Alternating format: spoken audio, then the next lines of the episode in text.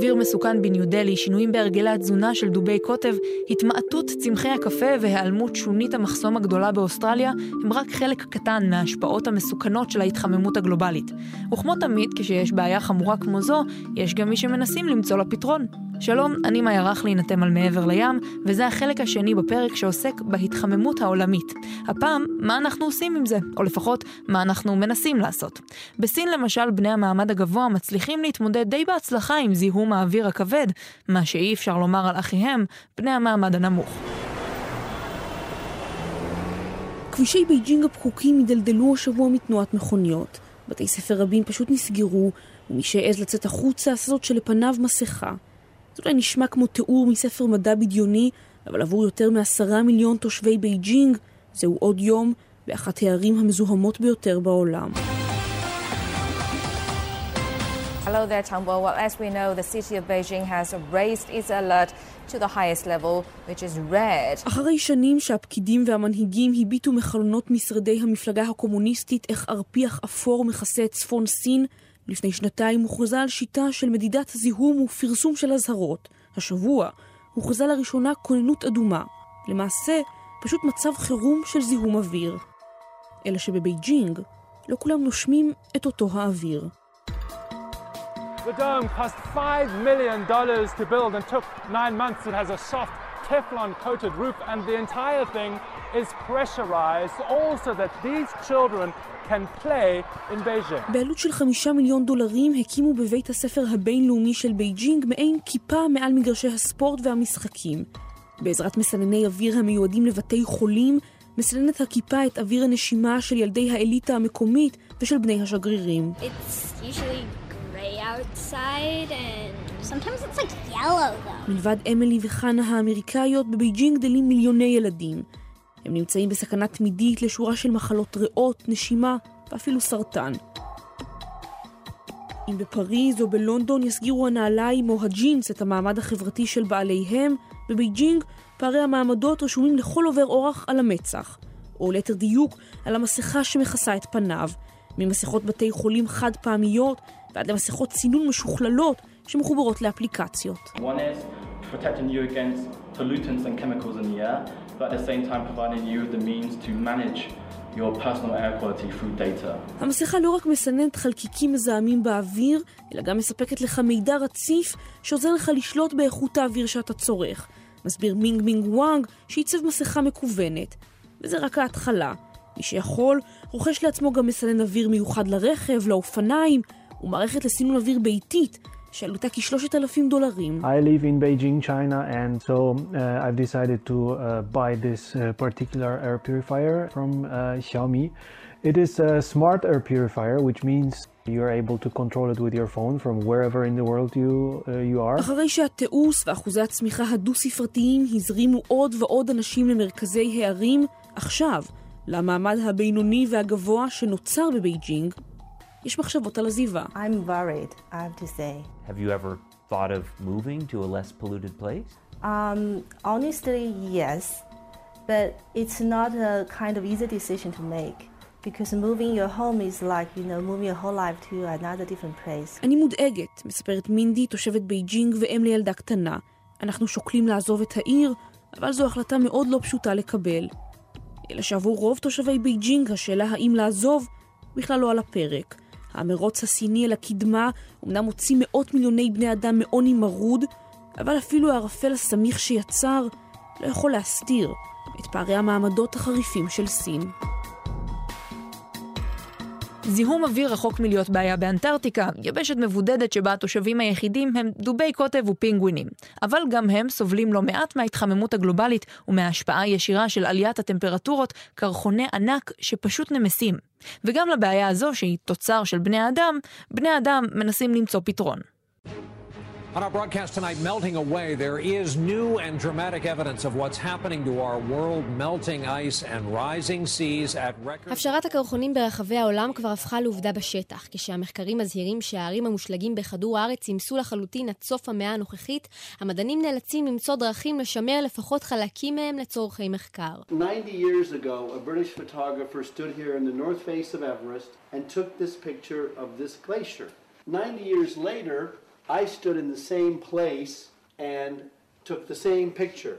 We can look at that pinnacle and realize that a lot of ice has been lost from this glacier. לפני 90 שנה צלם צילם את האברסט. אני עמדתי באותו המקום היום וצילמתי את אותה התמונה. אפשר לראות בבירור שקרח רב נמס, מספר החוקר דיוויד ברישר. בתמונה שלו חלק מהקרחונים נמוכים פי ארבע מבתמונה המקורית. גם באלפים מתחמם, על פי מחקרים תוך עשור עלו שם הטמפרטורות במעלה וחצי, דבר שאילץ מדענים לפעול באופן יצירתי. אם לפני 30 שנה היינו אומרים שנצטרך להשתמש באלפים בתותחי שלג מזויף, היו חושבים שהשתגענו. קבוצת מדענים מתכננת לייבא קרחונים מהערים האלפים ולאפסן אותם במקרר הטבעי והקר בעולם, לב אנטארקטיקה.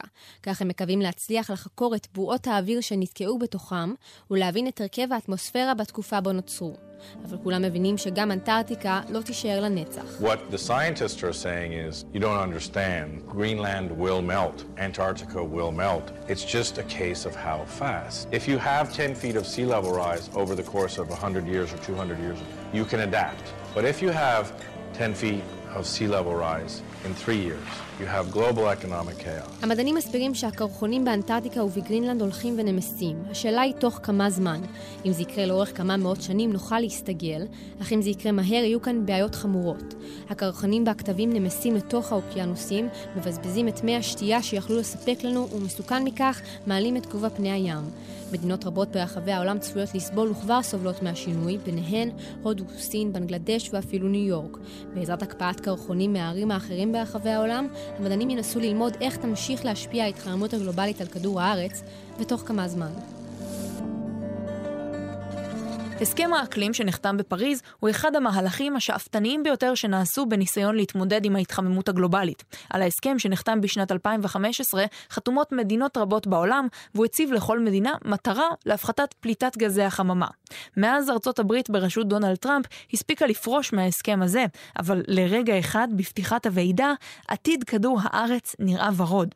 ומי שהובילה את הטרנד הירוק למרבה ההפתעה, היא לא אחת ממדינות סקנדינביה, אלא קוסטה ריקה.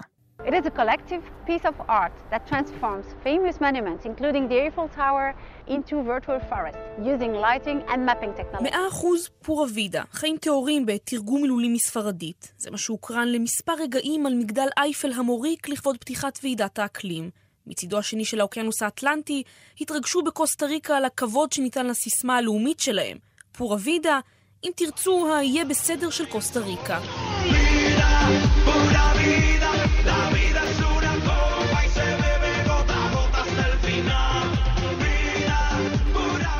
הרבה מאוד בסדר בקוסטה ריקה. שנה אחרי שנה המדינה הטרופית במרכז אמריקה מתברגת לצד מדינות כמו שווייץ, איסלנד או פינלנד, כאחת מעשר המדינות הירוקות ביותר בעולם.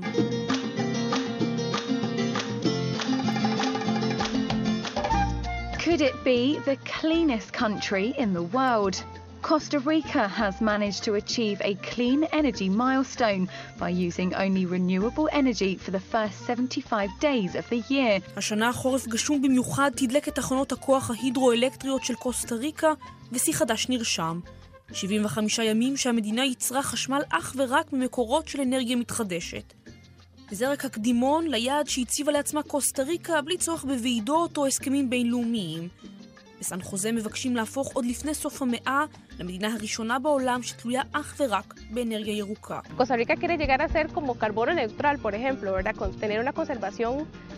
קוסטה ריקה רוצה להפוך למדינה ניטרלית מבחינת פליטת גזי חממה ולמובילה בנושאי שימור וקיימות במרכז אמריקה.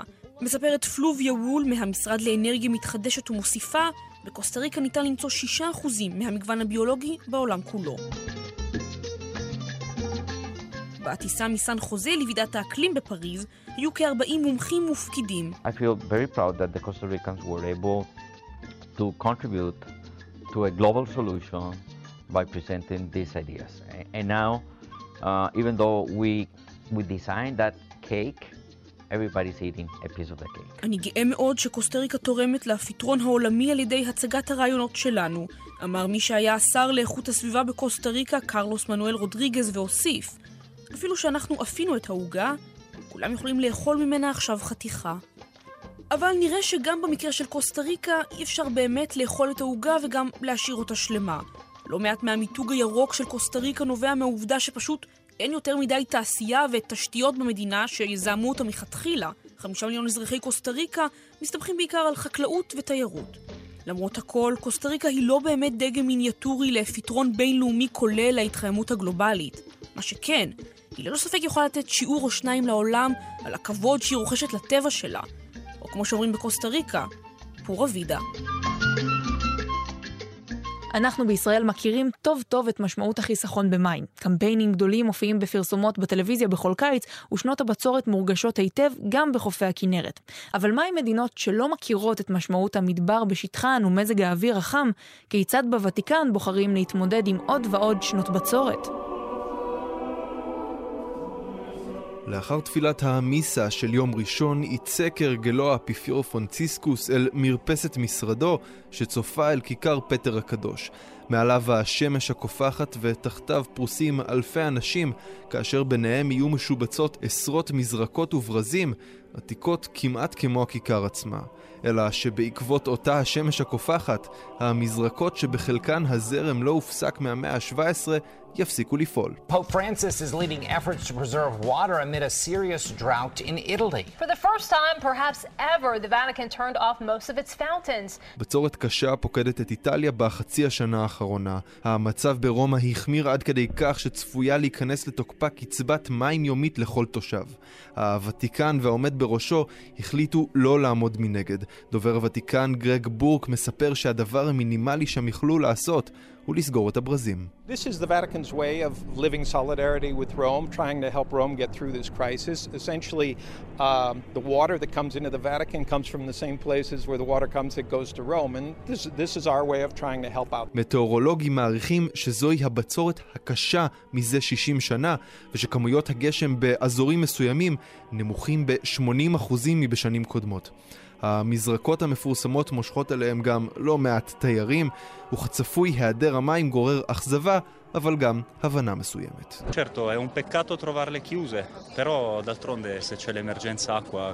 דייגו, איטלקי שמבקר ברומא, מספר שהוא ציפה לראות מים, אבל שאת המשאב החשוב הזה כדאי להפנות לאנשים שבאמת צריכים אותו ושלא יהיה לנוי. כיבוי המזרקות אמנם חריג, אבל מי שמכיר את האפיפיור פרנציסקוס יודע שזה לא באמת מפתיע. מאבטח המועדונים שנהפך לכומר הבכיר בעולם, שם את ההתחממות הגלובלית בראש סדר העדיפויות בנאומיו. למעשה, את הנאום האחרון שלו באו"ם הקדיש גם לנושא.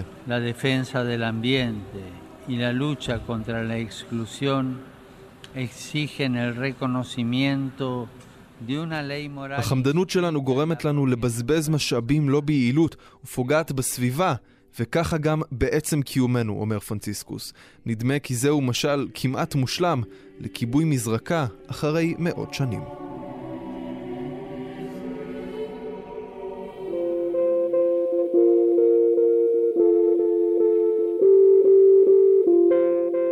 גם ברגע זה מדענים בכל רחבי העולם מנסים להבין יותר את ההתחממות הגלובלית וכיצד אפשר להתמודד איתה ולעכב אותה. רק מאמץ עולמי יצליח להביא לשינוי אמיתי, ועד אז מחובתנו לא לשכוח מה האדם מסוגל לעולל לטבע. עד כאן הפרק הזה של מעבר לים. אנחנו יוצאים עכשיו להפסקה קצרה, אבל אל דאגה, אנחנו עוד נשוב. תודה לשירה נאות וסיון רדל. את הסיפורים ששמענו היום הביאו עופרי אשל, נועם דהן וגל חן. השיר שאנחנו שומעים ברקע שייך להרכב בטריסטה. עד שנחזור אפשר לשמוע את כל הפרקים באתר, ביישומון גל"צ גלגלצ ובכל יישומוני הפודקאסטים. אני מאיה רכלין, להתראות בינתיים ונשתמע.